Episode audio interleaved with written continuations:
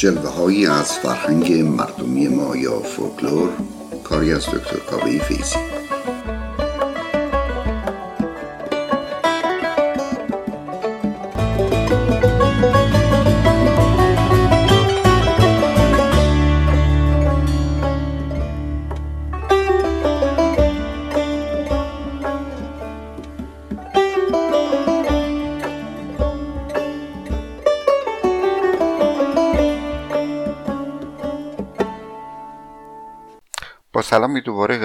دوستداران فرهنگ مردمی در برنامه قبلی برنامه یازدهم شروع کردیم در مورد نمادهای حیوانی یا استفاده از حیوانات در مسئله ها و همینطور در قصه های آمیانه. حیوانات رو در فرهنگ ادبیات رسمی و ادبیات غیر رسمیمون بارها و بارها استفاده کردن بزرگان ادبمون. ولی همونطور در فرهنگ شفاهی و در فرهنگ مردمی هم در ترانه ها در امثال و حکم و ضرب المثل ها و زبان ها و همطور در خطابا یعنی آنچه که مردم هم دیگر رو خطاب می‌کنند هم از نام حیوانات به عنوان بیانگر شخصیت و یا حالات انسانی استفاده شد در این برنامه یا برنامه دوازدهم ما این بحث رو بیشتر باز می‌کنیم ادامه میدیم و باز مثال هایی از ضرب مسئله ها و زبان های متداول خواهیم آورد. می‌دونیم که در فرهنگ در فرهنگ و ادبیات شفاهی رسمی کتبی حیوانات به عنوان شخصیت های داستانی ازشون استفاده شده. در ترانه ها و مسئله ها هم فراوان هم که ارز کردم. نمونه هاش مثلا در داستان های مربوط به کل و دمنه موش و گربه و یا حتی در گلستان سعدی موارد زیادی دیده میشه. البته انتخاب حیوانات اتفاقی نیست. هر حیوانی سمبل و نماد یکی از ویژگی های انسانی چه مطلوب و چه نامطلوب و ناشایست هستش. حیوانات رو به طور کلی می شود به چندین گروه تقسیم کرد. حیوانات اهلی یعنی حیواناتی که به طور روزمره به کمک انسان آمدن. چه برای حمل و نقل چه برای باربری چه برای کشاورزی و صنعت و حفاظت. و یا به عنوان یکی از منابع غذایی این حیوانات اهلی به میزان زیادی در جای مختلف استفاده شدن. مانده خر گاو الاغ عرض که قاطر اسب شطور گوسفند بز پرندگانی مثل مرغ و خروس و مرغابی و اردک و همینطور حیوانات وحشی هم مورد استفاده در مسئله ها قرار گرفتن. حیوانات وحشی در بسیار موارد به عنوان شخصیت های حتی می شود جنگی یا موزی استفاده میشه. یه سری حیوانات یا موجودات زنده هم هستن که نه اهلی و نه وحشی و درنده ولی در زندگی روزمره انسان حضور داشتن مثل کلاق و گنجشک و مورچه و موریانه و غیره. و بنابراین هر کدوم اینها به مقتضای نوع رفتار طبیعت خودشون با یکی از شخصیت ها و حالات انسانی آمدیم ما و اونها رو نزدیک کردیم.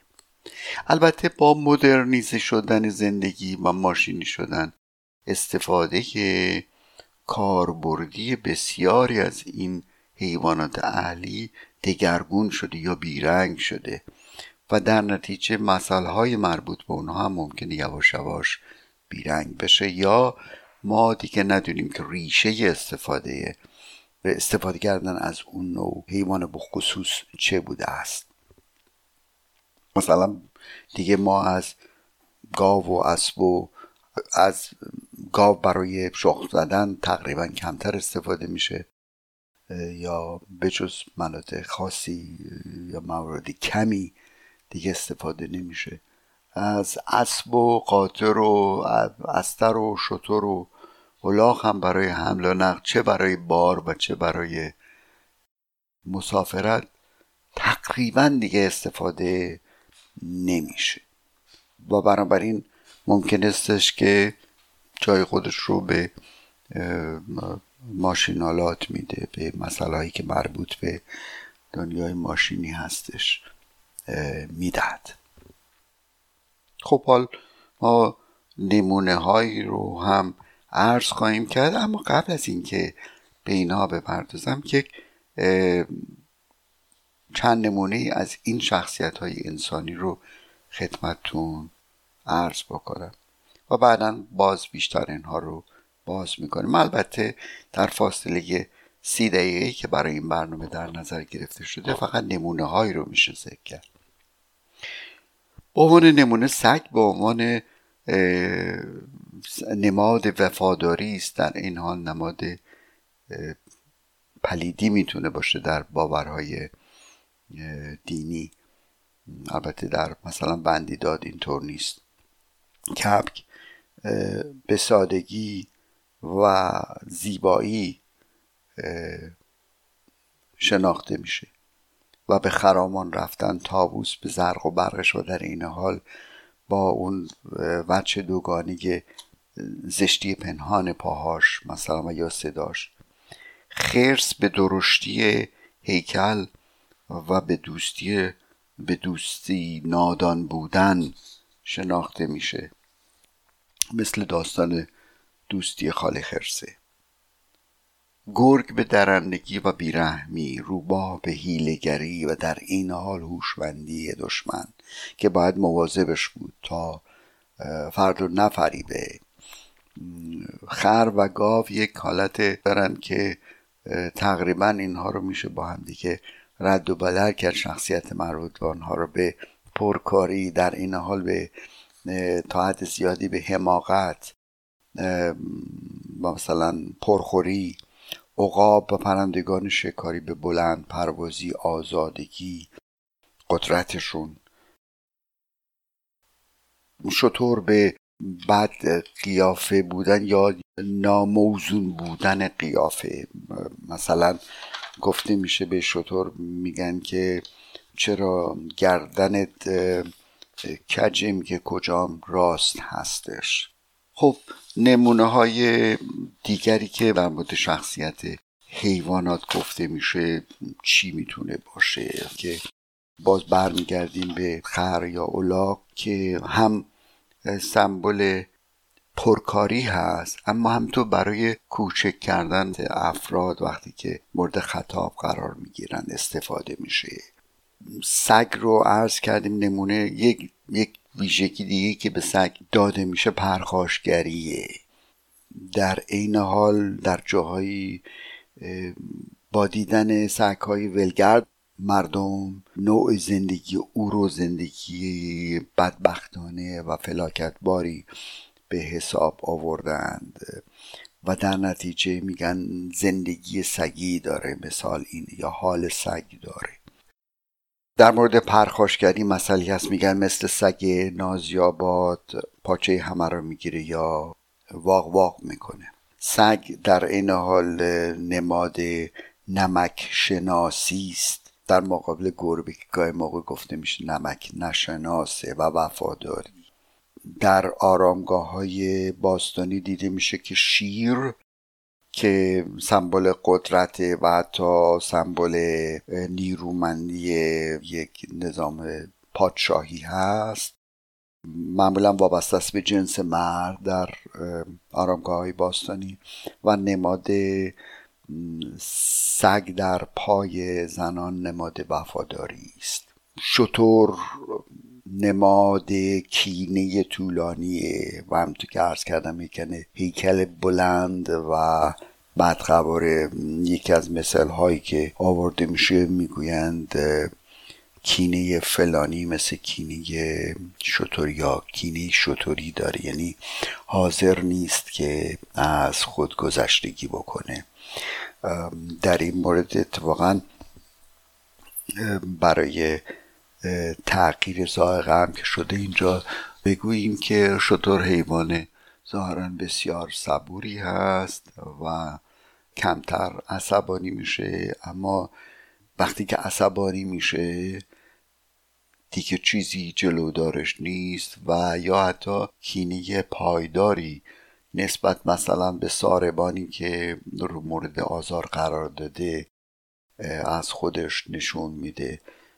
و گفته شده است که در جلوی جمع اینا رو نشون نمیده اما اگر ساربان رو به تنهایی گیر بیاره تا او رو گاز نگیره و زیر پای خودش له نکنه ولکنیست و این است که ساربان ها یه با تجربه یاد گرفتن که وقتی در یک چنین شرایطی قرار می‌گیرند از بعض جلو که می‌دوند و شطور به دنبال اونها لباسشون رو دونه دونه در می آوردن و شطور برای لحظاتی فکر می‌کرد اون لباس اون فرد خودش رو مینداخته روی اون لباس که به اون ساربان رو از بین ببرد و تو این فاصله خود ساربان فرصتی پیدا می‌کنه که فاصلش رو بیشتر کنه یا جای امنی پیدا بکنه که از دست شطور فرار کرده باشه. گاف رو عرض کردم نمونه هم پرخوری است نمونه هیکل بزرگ است و نه بزرگی شخصیت همینطور بیلیاقتی و چون هم گاو و هم خر به عنوان سمبل های حقارت بهشون نگاه شده گاهی اونها رو به عنوان مقیاس پایین یا سنجیدن افراد افرادی که دیگران رو میآزارند به عنوان گاو و شطور در, در چنین مواردی به عنوان نمادهای حقارت بهشون نگاه میشه که مردمان انسان های مردم آزار رو با اونها مقایسه می‌کنم مثلا در این شکل گاوان و خران باربردار به زادمیان مردم آزار. اسب از سوی دیگر مقام و مرتبه بالایی داره. سمبل اصیل بودنه. این مثال رو دقت بفرمایید. از اسب افتاده فلانی ولی از اصل نیفتاده. یعنی ممکنه که دارایی هاش رو از دست داده. ثروتمند نیست ولی کماکان آدم اصیل آدم با شخصیت آدم فهمیده است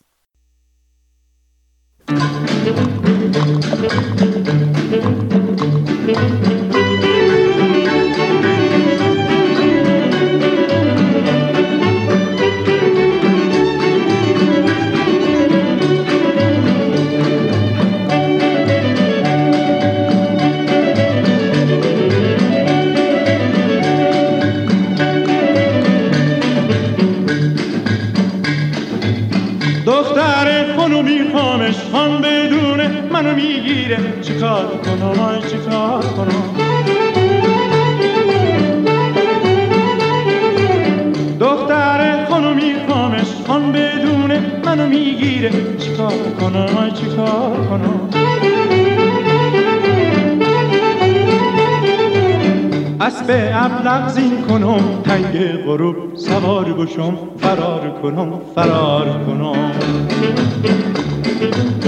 اسب ابلق زین کنم تنگ غروب سوار بشم. فرار کنم فرار کنم.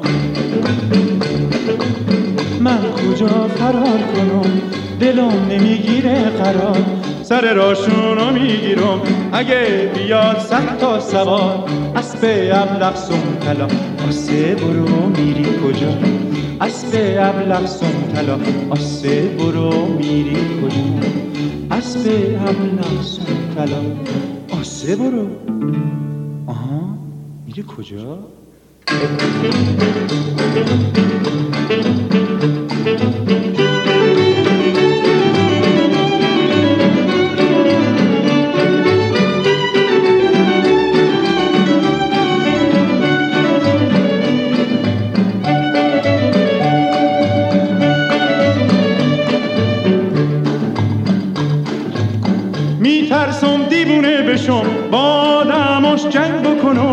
سر بشکنم آی سر بشکنم میترسم دیوونه بشم با دماش جنگ بکنم سر بشکنم آی سر بشکنم یا تبرزین بردارم نیمه شبون خونشونو در بشکنم در بشکنم. یا تبرزین بردارم نیمه شبون خونشونو در بشکنم در بشکنم. نه چه کاریه؟ نه. میرم گل میسونم سر زرفش وا میسونم نه میرم گل میسونم سر زرفش وا میسونم اسب ابلق سم طلا تر برو واسه چرا؟ اسب سم طلا تر برو واسه چرا. اسب سم طلا تر برو واسه چرا.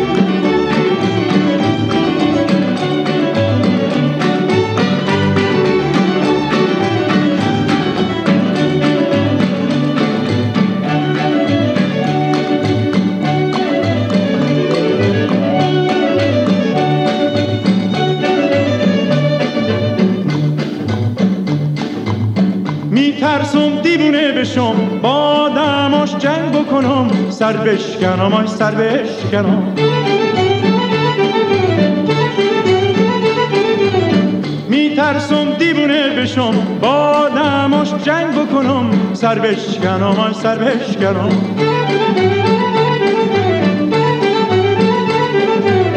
یا تبرزین بردارم نیمه شبون خونشونو در بشکنم در بشکنم. یا تبرزین بردارم نیمه شبون خونشونو در بشکنم در بشکنم نه چه کاری نه میرم گل میسونم سر زرفش وا میسونم نه میرم گل میسونم سر زلفش وا میسونم اسب ابلق سم تون تر برو چرا؟ اسب ابلق سم تون تر برو آسه چرا. اسب ابلق سم تون تر برو آسه چرا.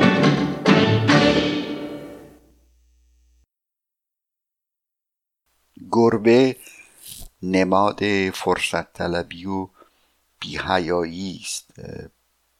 نمونهش در این مثل در دیک باز حیای گرگه کجا رفته؟ یا حتما این شعر رو شنیدین. گربه مسکین اگر پرداشتی تخم گنجشک از زمین برداشتی. و البته این شرقی قسمت دیگری هم دارد و اون این استش که آن دو شاخ گاو اگر خرداشتی یک شکم در آدمی نگذاشتی. که این از سعدی است.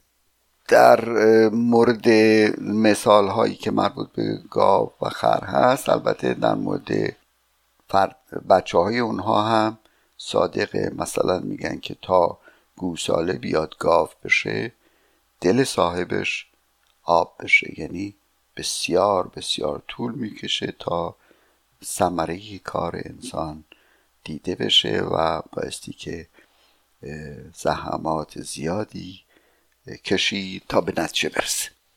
خب از دیگر سمبول ها بز بز نماد ناشایستگی و ولی در این حال تند و تیز بودن مثلا گفته میشه که مثل بز از صخره بالا میره. یعنی بچه ای رو معمولا می‌گوین یا کسی رو می‌گوین که خیلی فرزه و می‌تونه از موانع مختلف بالا بره یا تند و تیزه. مسئله دیگه هست که من الان به خاطر اومد میگن یک بزگر یک گله رو گر می‌کنه. گری یک نوع بیماری پوستی بوده که باعث ریختن موهای حیوان یا حتی انسان میشه و طبیعتا این معنیش این استش که سرایت می‌کنه. یعنی یک فردی که ویژگی های منفی داره می‌تونه دیگران رو هم باعث بشه که به راه کجی که او رفته بروند. گوسفند از سوی دیگر نماد مظلومیته و افراد مظلوم رو و سربزیر رو که پذیرای فشار و زور بر خودشون میشند کن گوسفند ماننده این را دقت بفرمایید. گوسفندی برد این گرگ مزور هر روز یا گوسفندی برد این گرگ مزور همه روز گوسفندان دگر خیره در او می نگرند شیر رو عرض کردیم نماد قدرت و شجاعت و اصالت و بزرگی است و در مورد شیر هم باز ها و ضرب ها و زبان های مختلفی هست. شیر به قدری مورد توجه افراد در فرهنگ به خصوص در فرهنگ ما بوده که نمونه های زیادی از شیر رو از قبل از اسلام و تا بعد از اسلام می‌بینیم. بسیاری اسم یا لقب خودشون رو یا اسم خودشون و بستگانشون رو با پسوند و پیشوند شیر میگذاشتند یا محلها رو مثلا در ایران محلی و کوهی داریم اسم شیر کوه صفات انسانی خوب مثل شیر مرد یا اسامی مثل اسدالله اسد به عربی یعنی شیر و مانند آن. شیر که پیر شد کلاق به دمش نک می‌زنه. و شعری هست شیر اگر پیر هم شود شیر است. بهتر است که و اصل اصل این شعر اینطوریه. در جوانی به این شعر در مورد شیر دقت بفرمید در جوانی به خود می‌گفتم شیر اگر پیر هم شود شیر است. چون که پیری رسید دانستم پیر اگر شیر هم بود پیر است. یکی از اصطلاحاتی که وردی می رود برای انجام کاری برای مثلا گرفتن امتحانی و وقتی برمیگرده اطرافیان به اون میگن شیری یا روباهی. یعنی موفق شدی یا موفق نشدی. مار یا افعی نماد شرارت نماد آزار رسانی است. و مانند مار تو آستینت راه مده. یعنی اجازه نده که فرد ناشایستی نادرستی در نزدیکی تو باشه یا او رو پرورش نده. زیرا که در نهایت ضررش به خودت خواهد رسید و همچون مار شما رو آسیب خواهد رسان مثالی هست از بس مار خورده افعی شده. ظاهرا از قدیم می‌دونستن که همه مارها سمی نیستن و یا خطرناک نیستن. فقط برخی از اونها مانند افعی مار سمی است و می‌تونه که انسان رو نیش بزنه.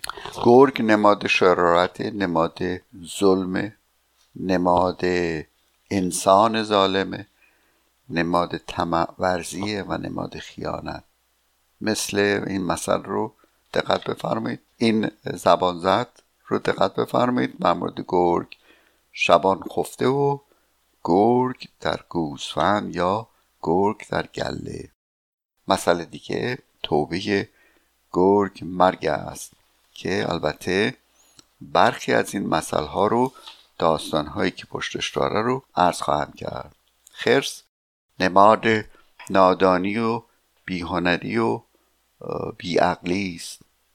و همینطور نماد مسخره بازی.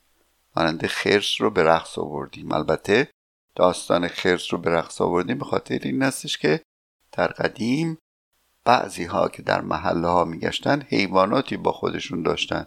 مثل خرس البته اهلی و مثل میمون اینها رو لباس های مسخره بهشون میپوشوندن و مرکه می‌گرفتن در محلات و با رقصاندن و حرکات عجیب و غریب در آوردن میمون یا خرس که برای خودشون کاسبی درست می‌کردن. قصه دوستی خال خرسه رو حتما شنیدید که نمونه است از بیمغزی حیوان و, و داشتن دوست نادان و داستانش در کتاب های درسی کودکان قدیم بود و داستان چنین بود که کسی خرسی داشت با خرسی دوستی داشت و خرس هم او رو خیلی دوست می داشت در بیابانی در جایی فرد میره زیر سایه درخت. میخوابه استراحتی بکنه و خرس هم شروع می‌کنه از او نگهبانی کردن و می‌بینه که یک مگس اومد روی بینی این دوستش نشست یا صاحبش نشست. اول با دست اونو پس می‌زنه بعد می‌بینه که مگسه میپره و دوباره مینشینه روی بینی و نمی‌ذاره که این فرد بخوابه و خرس برای اینکه به او خدمتی کرده باشه می‌خواد که مگس رو بکشه میره سنگ بزرگی ور میداره و به طرف مگس که روی صورت این فرد نشسته پرتاب می‌کنه. طبیعتا نتیجهش مشخص مگس پرواز می‌کنه و سنگ صورت فرد رو مورد هدف قرار میده و او رو زخمی می‌کنه. و اینجاست که می‌گویند دوستی خالی خرسه. و نمونه مربوط به بخل خرس این استش که مثالی است مانند از خرس موی کندن قنیمت به این سادگی نیستش که شما بتونی بری نزدیک خرس و یکی از موهای او رو بکنی. بنابراین اگر شما بتونی از یک آدم بخیل یا آدم پولدار ولی در عین حال خسیس چیزی در بیاری خودش خیلیه. بچه ها شعری میخوندن در قدیم که خرس رو به رقص آوردیم دومش رو به دست آوردیم. منظور لودگی و شوخی با فرد بود. در اینجا وقتی این برنامه به پایان نزدیک میشه.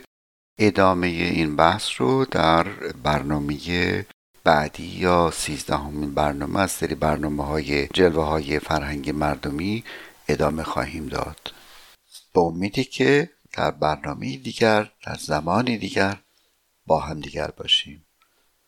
حق یارتان خدا نگهدارتان. دیگر خدا نگهدار حق یارتان